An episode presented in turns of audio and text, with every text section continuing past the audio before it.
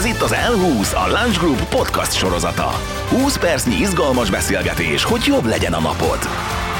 A stúdióban már itt ülnek vendégeink, át is adom a szót. Figyelem, kezdünk! Sziasztok! Ez itt az L20 harmadik adása. Tom Cruise, Mel Gibson, Eddie Murphy, Nicole Kidman és Bill Clinton. Néhány név azok közül, akikkel egyik mai vendégünk Hasúlyó János szociológus és operatőr forgatott már Hollywoodban. János most egyenesen Los Angelesből jelentkezik, de Budapestről is van megszólalónk, méghozzá Stefkovics Ádám, a Századvég Alapítvány közvélemény és piackutatási igazgató helyettese személyében. Ádám nagyon izgalmas számokat hozott nekünk a Lunch Group legfrissebb legfrissebb kutatásából. Mert hogy mai témánk ismét az amerikai elnökválasztás, de ezúttal társadalmi és kulturális kérdéseket is vizsgálunk, mi több hasonlóságukat és különbözőségeket keresünk az amerikai és magyar emberek között. Nagyon kíváncsi vagyok, úgyhogy rögtön bele is vágok. Sziasztok! Szia! Sziasztok, üdvözlöm a hallgatókat! János, te tíz éve élsz már kint Los Angelesben, tehát több elnök választásban is volt már részed, de azt gondolom ez az idei talán mindközül kitűnik, annyi esemény annyi történés lengi körül. Te hogy élted meg az USA-ban az idei amerikai elnök választást? Én Los Angelesben élek, ugye a Redondo Beach és Hermosa Beach környékén, ez egy óceánparti városrészet. Meglepetésemre, ugye amit láttam természetesen mondjuk főleg ugye a médiát kísértem figyelemmel, ég és föld volt, amit itt valóban tapasztaltam, ugye az elmúlt mondjuk akár két hónapban, de néhány hétben, meg amit ugye a média tálalt számomra, és ez nagyon nagy meglepetés volt. Az előző váltásokhoz képest egyébként, ahol volt szerencsém forgatni mondjuk a, a Bill Clintonnal is. Ahhoz képest egy kicsit talán úgy éreztem, hogy erősebb, de valójában itt annyira nem lehetett érezni, amit a médiára mondok, hogy saját ismerősém a médiában láttam bejelentkezni, ugye, még a keleti partra, és, és ugye legnagyobb döbbenetemre, ugye, hogy ott is azt hangzott el, hogy úgy már pattanásig feszült a, a helyzet, és hogy bármikor kitörhet a polgárháború, stb. Sőt, nekem ugye magyar ismerősém hívtak többször, hogy vásároljunk be nagyon, mert hogy nem tudna, hogy mi jön. Tehát, hogy az emberek, és ez magyar oldalról mondom, a magyar-amerikaiak egymást panolták egyébként ezzel kapcsolatban, míg az amerikaiak nyugodtan ugye tele az étterem lent a partban, és amikor erről beszéltem neki, akkor szó szerint némelyik hülyének nézett engem. Ádám, nyilván munkádból adódóan is követted az eseményeket, hiszen egy kutatóintézetnél fontos az aktualitások lekövetése. Te rendhagyónak érezted ezt az idei amerikai elnök választást? Hát én abszolút, tehát hogy nagyon érdekes ott hallgatni Jánost, mert hogy uh, ugye mi, és gondolom ezt te is meg tudod erősíteni, a médián keresztül, a médián keresztül követtük ezt az egészet. Tehát, hogy nekünk egy teljesen más képünk van erről a választásról, és nem gondolom, hogy a, hogy a médiában itt nem tudom, én utcákon gyújtogattak, hogy ezt, tehát, ezt azért nem éreztem, hogy itt most ilyen elképesztő ilyen háborús helyzet van Amerikában, viszont azt azért éreztem, hogy egy ilyen hektikus, így ugye a szavazatszámlás miatt egy ilyen bohózatszerű, nagyon extrém választás volt, tehát hogy itt napokig gyakorlatilag mindenki frissítgette a, azt az adott oldalt, amit nézegetett, és, és azt követtük például, hogy a ezt nem tudom, megvan-e, amikor a georgiai szavatat számláló a Twitteren kiposztolta, hogy bocs srácok, de akkor én most elmegyek aludni, mert hogy elfáradtam, és és hogy ezt nézi a fél világ, és izgulunk, de hogy szerintem nagyon extrém volt. Milyen az ideális államfő? Többek között ezt a kérdést is feltették a magyar és amerikai választópolgároknak a Lunch Group már említett kutatásában,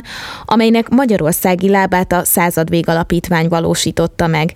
Mi lett az eredmény? Milyen is az ideális államfő? Ez egy nyitott kérdés volt, és spontán reakciókat kaptunk a saját szavaival a válaszadóknak, és ami közös volt, az a megbízhatóság, a becsületesség, ezek fontos tulajdonságai az államfőnek, de mondjuk spontán elég sokszor felmerült a magyar mintán, ami kevésbé jó hír a, korrupció, vagy az, hogy ne legyen korrupt. Volt, aki azt mondta, hogy kleptomániások a, a politikusok, hogy ne legyen kleptomániás. Kleptomániás? Ez kleptomániás, igen, ez volt jó humor. Ehhez képest mondjuk az amerikai mintán ott, ott többször fölmerült az őszintesség kérdése, ami szerintem érdekes, mert, mert azért főleg most a mostani választás kapcsán elég nagy szerepet kapott az információnak az igazságtartalma. De ami közös pont volt, az az, ami szerintem egyébként elég sok országban egyre, egyre inkább előtérbe kerül, az a karizmatikus, karakteres vezető. Tehát arra egyre, egyre nagyobb igény van Magyarországon és az USA-ban is. Számomra a legnagyobb meglepetés az volt, hogy mindkét oldalon nagyon sokan azt mondták, hogy nem megfelelőek a jelöltek. Tehát, hogy valójában nem is értik, hogy miért őket jelölik a, abból a csapatból. Ez ugye mindenképpen túlnyomó részben meg is jelent ugye a véleményben. Én meg is kezdtem több amerikai hogy miért van az, hogy mindig ilyen nagyon idős embereket választ mind a két párt, és többnyire azt a választ kaptam, mert van egy, egyfajta ugye hierarchia, és hogy igazából, igazából így működik a párt, hogy akik, akik ugye nagyon sokat, meg régóta benne vannak a pártban, azok, azokat jelölik. Persze, hát a legfontosabb az, hogy tudják tisztelni az elnöküket, ami, ami nekem lejött, ahogy beszélgettem velük. Tehát, hogy tiszteletre méltó legyen. Mert ugyanis, hogyha a, nem tisztelik a, a prezidentet, akkor onnantól kezdve semmi sem fog működni. Ha szó volt az államfőről, akkor nem hagyhatjuk ki az alelnök személyét sem, mert hogy úgy fest Kamala Harris lesz az első női amerikai alelnök. A Láncs kutatása azt is vizsgálta, hogy számít egy szavazáson a jelölt neme. Nagyon érdekes kérdés. Ádám, készen állnak a magyarok, illetve amerikai választópolgárok egy női államfőre?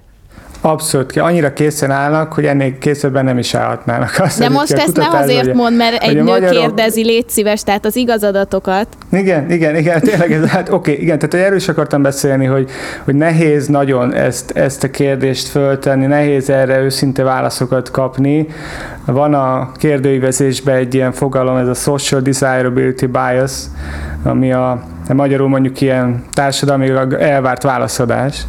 Értitek, hogy tehát azt kérdeztük meg, hogy pontosan ennek a, önnek a neme, amikor, amikor választ egy jelöltet, hogy elnökölt. Most erre hát gondolom nagyon sokan azt gondolják, hogy ciki azt mondani, hogy neki igenis számít, hogy az férfi vagy nő, és ezért nem biztos, hogy őszinte válaszokat kapunk. Tehát, hogy nekem az a bajom ezzel, hogy most itt tényleg az jött ki, hogy akkor majdnem 90% Magyarországon azoknak az aránya, akiknek egyáltalán nem számít a neme a jelöltnek. A származása is egyébként valami hasonló, hasonló arány jött ki. Ez Amerikában egy kicsit alacsonyabb, ott azért többen vallották be, hogy, hogy igenis azért van, van jelentősége a nemnek, de hát most ugye megválasztottak egy, egy alelnököt. Szóval hogy az a bajom ezzel, hogy közben ugye a valóságban meg nem, tehát nem ezt látjuk. Tehát, hogy azt látjuk, hogy még mindig nagyon komoly probléma mindkét országban a nemi diszkrimináció, a származási alapú diszkrimináció. Fentartásokkal kell ezt kezelni, viszont valami optimistát mondjak, azért, azért látszanak, látszanak nagyon pozitív trendek. Egyetértek ezzel az optimista gondolattal, de hogy akkor volt egy nagyon kevés százalék, aki mégiscsak azt válaszolta, hogy neki számít a nem és a származás is. Ez elsősorban inkább a nőkre vagy a férfiakra volt igaz? Ez inkább, ez inkább a férfiakra volt igaz, illetve inkább a jobboldali gondolkodásúakra volt igaz, az idősebbekre, tehát hogy azért vannak különbségek, és azt megnéztem az amerikai mintán is egyébként, hogy értem szerint a republikánusok azok, akiknek még azért az fontos, hogy mi a neme és származása. Most én nem gondolom, hogy itt akkor négy év múlva egy latino hölgyet fogunk látni republikánus elnökjelöltnek. Na de majd nyolc év múlva mondjuk. Igen, lehet, hogy nyolc év múlva, igen, igen. Nagyon-nagyon sok ember szerette volna Michelle Obamát elnöknek. A karizmatikus kisugárzása miatt, de egyébként a mostani alelnök asszony gyakorlatilag hasonlít stílus van rá. Én akikkel beszélgettem, és minden melyik oldal volt, a, én úgy látom, hogy itt legalábbis az alelnök asszony kérdésében majdnem, egyetértenek hogy egy karizmatikus, pozitív kisugárzás, telenergiával lévő hölgy lesz az elnök. Míg a elnök kérdésében nem értenek egyet, ugye természetesen, addig én úgy látom, hogy az alelnök azt mondja mondhatni, hogy pozitívan reagáltak egyébként még az ellenoldalról is. A politika mellett van egy terep, ahol még nagyon hangosan lehet hallani az egyenjogúságra törekvést, ez pedig a sztárvilág. János, te gyakran mozogsz a legnagyobb hírességek közelében, többször interjúztál is velük. Hollywoodban érezhető diszkrimináció a nőkkel szemben? Én úgy gondolom, és amit látok, hogy szerintem igazából annyira nem annyira nem, mert a hölgyek ugyanúgy megkapják, én amit, amit tapasztaltam is látok és beszélgetek emberekkel, tehát hogy megint itt azért a média egy kicsit erre rájátszik minden szempontból, persze azért, mert ugye általában ez a hír most már, tehát ha a, normális dolgokról írnának ugye nagyon sok helyen, akkor azt az emberek nem olvassák, nem érdekli, tehát kell a show, kell a show, és ez a show tartozik sajnos, én úgy látom. Persze biztos, hogy vannak helyek, ahol sajnos ugye ezek megtörténnek, de én úgy gondolom, hogy Los Angeles az a hely, ahol pontosan, hogy azért szerintem sokkal jobban működik. Az idei amerikai elnökválasztásról még nem említettük, hogy soha nem látott részvételi arányt hozott, ami nyilván sok összetevős eredmény, de az biztos, hogy rengeteg híresség kampányolt és buzdított a követőit szavazásra. A korábbi podcast adásokban pár név már felmerült, de Hollywoodból kik voltak a legjelentősebb nevek ilyen téren? Megszólaltak sokan a Jennifer Lopez, a Mel Gibson is ugye elmondta, hogy akár a Jimmy Fallon is ugye a, a, megszólalt az ügyben, a Rosario Dawson, a George Clooney. Szerintem nagyon, nagyon sok kifejtették itt, rengeteg csatorna van, és nagyon sok uh, csatornán ment a politikai eszmecsere. Itt azért tudni kell, hogy a színészek többsége demokrata érzésű. Nyilván értük kampányoltak, értük szólaltak meg. Ugyanakkor a sztárokkal átitatott politikáról a magyarok egészen máshogy gondolkodnak. Jól mondom, Ádám? Nagyon máshogy. Hát a George Clooney nekünk pedig Berki Krisztián jut, ugye? De, de hogy a, igen, szóval, és próbálok megint valahogy valamilyen optimista kifutást ennek, de nehéz, mert az az adat van előttem, hogy ugye megkérdeztük, hogy elfogadható-e az, hogyha celebek vagy influencerek politizálnak, és, és hát az jött ki, hogy mondjuk háromból egy ember azt mondja, hogy egyáltalán nem elfogadható, tehát tartsák távol magukat a politikától, de amúgy az emberek többsége úgy általában azt mondja, hogy ez, hogy ez nem elfogadható, Kicsit jobb a helyzet, hogyha csak 40 év alattiakat nézzük, tehát ez inkább az idősekre jellemző, de hogy ott is elutasítóak az emberek. Tehát, hogy ne foglalkozzanak celebek politikával. Én szerintem ez egy szomorú adat. Én most, ha ilyet megengedtek egy személyes véleményt, én azt gondolom, hogy miért, miért is ne foglalkozhatna bárki a politikával. Tehát, hogy a, nekem az a gondolatom, hogy a demokrácia alapja az egyrészt az, hogy mindenki elmondhassa, amit gondol, másrészt az, hogy vita legyen a nyilvánosságban a fontos politikai kérdésekről, és itt közben szembe megy az, hogy itt a többség azt mondja, hogy egyes emberek inkább politizáljanak. Egy kicsit távolabbról nézve ez, ennek egy mély, mély jelentősége van, és arról szól ez a kérdés, hogy mit gondolnak a magyarok a politikáról és a politizálásról. És ha megnézitek, hogy ki az, aki politikáról beszél a mai magyar politikai nyilvánosságban, ki az, aki politizál, az a politikusok, a politikai szakértők, az újságírók, meg mondjuk még pár civil. De az, hogy mondjuk egy színész, vagy egy sportoló, vagy akár kicsoda, bárki értek, egy celebény influencer, vélemény nyilvánítson az egykulcsos adóról, vagy az akármilyen egyébként elég fontos politikai kérdésben, az gyakorlatilag nincs, nem tudom, fel tudtok-e ilyet idézni, ez alig van. Jó ellenpélda lehet mondjuk a, a Lovasi András, akit én egyébként nagyra tartok, ő az, aki még így néha szokott írni egy posztot, meg szokott szólalni, és akkor az egy nagyon jó példa, hogy őt egyből szana szétszedi az internet népe, elhordják mindennek, hogy most éppen melyik politikai oldalnak, azt nem. És akkor utána mindig meg is szokta bánni, hogy egyáltalán megszólalt. Hogy ez történik, ha valaki megszólal. Most képzeljük el, hogy akkor nem tudom én, VV, Zsozsó, vagy nem, nem tudom, hogy kik vannak, az egy kulcsos adóról posztol egyet, akkor mi történne.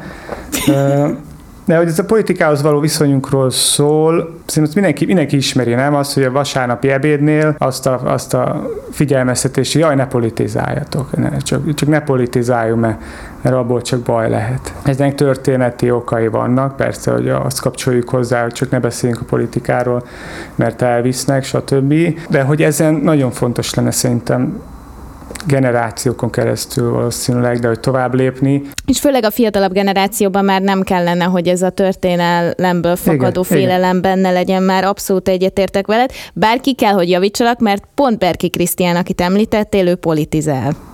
Hát igen, Bebeki Krisztiánt akartam említeni, mint egy olyan példát, hogy egy ilyen helyzetben, amikor az emberek amúgy se szeretnék, hogy, hogy vagy nem, nem, nem, nem tetszik az embereknek, hogy politizálnak a szerepek, stb. Meg van egy ilyen alap rossz, rossz politikai nyilvánosság. Jön Berki Krisztián, aki két herevasalás között bejelentkezik a főpolgármesteri címre. Hogy mi történik akkor, hogyha VV Zsosó vagy, vagy bárki posztol egyet? Tehát, hogy akkor nem, nem tudom, elveszt egy pár követőt, csomóan leírják, hogy a hülyességeket beszélsz, az nem is úgy van, valószínűleg lesznek páran, akik azt mondják, hogy jó megmondtad, meg egyetértek, és ami ennél is izgalmasabb, lesz egy csomó olyan követője VV Zsozsónak, aki el fog gondolkozni, hogy mi a csodát gondolok én az egy kulcsos adóról. Hát szerintem ezzel a podcast adással most egyébként VV Zsozsónak óriási motivációt adtál. Úgyhogy... direkt, direkt nem, tudom, ő, léte, ő létező nem személy, ugye? bármilyen VV sztárt mondani, de hogy, vagy van ilyen, hogy VV Zsozsó? Szerintem már van. Vissza, ennyi Lehet, év alatt biztos, hogy volt VV Zsozsó, és ezúton akkor üdvözöljük, reméljük hallgatóink körébe tudjuk. Ö, és hát tulajdonképpen egyetértek, tehát, hogy Tudod, én ez, amit uh, Ádám mondott, hogy alapvetően szerintem a legnagyobb probléma, hogy nincs, nincs tisztelet, a tisztelet szó. Ugyanis az előre említetted azt, hogy mindenki mondhassa a véleményét. Egyik oldalon ugye ezt mondják az emberek, a másik oldalon, amit mondtál, megszólal bárki, akkor lehúrokják. Na most ilyen szempontból szeretek ítélni, mert ha én elmondom a véleményemet, akkor nem, általában nem lefogják az embert, hanem meghallgatják, és mondjuk lehet, hogy azt mondja, hogy ó, ebből most új információt mondtál, és utána folytatjuk az eszmecserét, örülnek, hogy kapott tőlem egy új információt. Nem félek attól, hogy mondjuk elveszik a munkahelyüket, lehallgatják őket itt Amerikában, itt Kaliforniában, ahol élek, hanem, hanem bátran mernek egyébként mondani. Sajnos ilyen szempontból Európa és Amerika között nagyon nagy a különbség. Nekem, nekem tetszik itt az emberek hozzáállása, ez a pozitív, pozitívus, ami van minden szempontból, és soha nem mutatott meg azért, mert, mert van, mondtam, mondjuk a politikát, szóval amikor a hülyeséget is mondtam, mert ugye hát annyira nem vagyok elmélyülve nyilván az amerikai politikában. Itt se az van, itt 90 óta itt senkit, senkit nem nem hallgatnak le, nem visznek el, itt nem, nem kell semmitől félni. De egyszerűen arról van szó, hogy az, hogy politizálunk, az, hogy vitázunk a politizál, az, hogy elmondjuk a véleményünket, annak nincs, nincs hagyománya. Nagyon jó és fontos dolog, hogy most felmerült a politika, mint tabu kérdése, és ezen belül is van egy nagyon érdekes szintér, a vallási szintér, amiről szerintem érdemes beszélnünk, ugyanis a kutatás ezen a téren is hozott érdekes adatokat. Gyakorlatilag drámai különbség van itt a magyarok és az amerikai között a, a tekintetben, hogy a politikai döntéseknél és egy választásnál az, hogy kire fog szavazni az ember, a vallási vezetőnek a, a véleménye az számít-e vagy nem. Azt látjuk, hogy Magyarországon nagyon-nagyon kevesen vannak, akiknél számít a vallási vezető véleménye. Ez nyilván arra is vezethető vissza, mert hogy a vallási vezetők sem igazán politizálnak, tehát hogy itt ez a két mező között nincs nagyon átjárás. Jól emlékszem, akkor, akkor tízből egy válaszadó mondta azt, hogy tényleg számít valamennyit a, a vallási vezető véleménye, míg Amerikában ez ilyen 40% körül van, az ott sokkal jellemzőbb, és hát ez, ez, ez értemszerűen, ez is egy olyan kulturális különbség, hogy Amerikában az egyházak szerepe, az egyházhoz való tartozás, a vallás praktizálása, tehát a templomba járás, stb. Ezek mind-mind hangsúlyosabbak, mint Magyarországon. Most megnéztem egy Pew Research adatot 2019-ből, az, hogy mennyire fontos az emberek életében Isten, az Magyarországon 40 százalék, Amerikában meg 70 százalék. Azt látjuk Magyarországon a saját kutatásainkban, van egy ilyen tök jó kérdésünk, hogy, hogy melyik igaz a válaszadóra, hogy vallásos a maga módján, vagy vallásos úgy, hogy az egyház tanításait követi, vagy egyáltalán nem vallásos. És azt látjuk, hogy hogy azok aránya, akik vallásosok a maguk módján, az nem igazán csökken. Míg azoknak az aránya, akik az egyház tanításait követik, azoknak az aránya egyértelműen csökken, tehát hogy valahogy, valahogy individualizálódik a, a vallás, ilyen befelé fordulás van itthon. Na most ezt a gyakorlatban hogy képzeljük el? Tehát a pap akár a prédikációban is kitérhet politikai témára? Gyakorlatilag egy példa, tehát igen, egy, egy aktuális példa beszédben gyakorlatilag igen, igen, van, hogy beszél, beszélik. Sőt, volt olyan például, ahol ugye mondjuk egy, egy képviselő, egy helyi képviselőt köszöntöttek is vagy színpan, ugye, egy néhány vallási indítatú, tehát okosan csinálják azért ezt, tehát hogy egy, egy akkor, amikor egy, egy képviselő meg volt hívva, ugye, akkor ő úgy csinálja meg, hogy vallású tölteti lesz a beszéde, profin ugye megcsinálják, hogy azért viszont a, a kicsengés az mindenképpen politika. Többször voltam például a Fekete Lakta területeken a gospel, ö, olyan 3000 ember van, tehát hatalmas templom. Többször voltam egyébként. Természetesen a magyar közösségbe is járok, még ezen kívül amerikai, tehát hagyományos amerikai ugye, közösségbe is, tehát elég érdekes tapasztalatok vannak. Kezdve a, mondjuk a magyar, ott meglepődtem. Egyébként valóban így van, tehát, hogy Amerikában azért politikát beviszik egyébként a, a papok mondjuk így. A magyar, magyar közösségben nyilván a, meglepődve láttam, hogy nem az amerikai politikát, hanem nyilván a magyar politikát itt gyakorlatilag.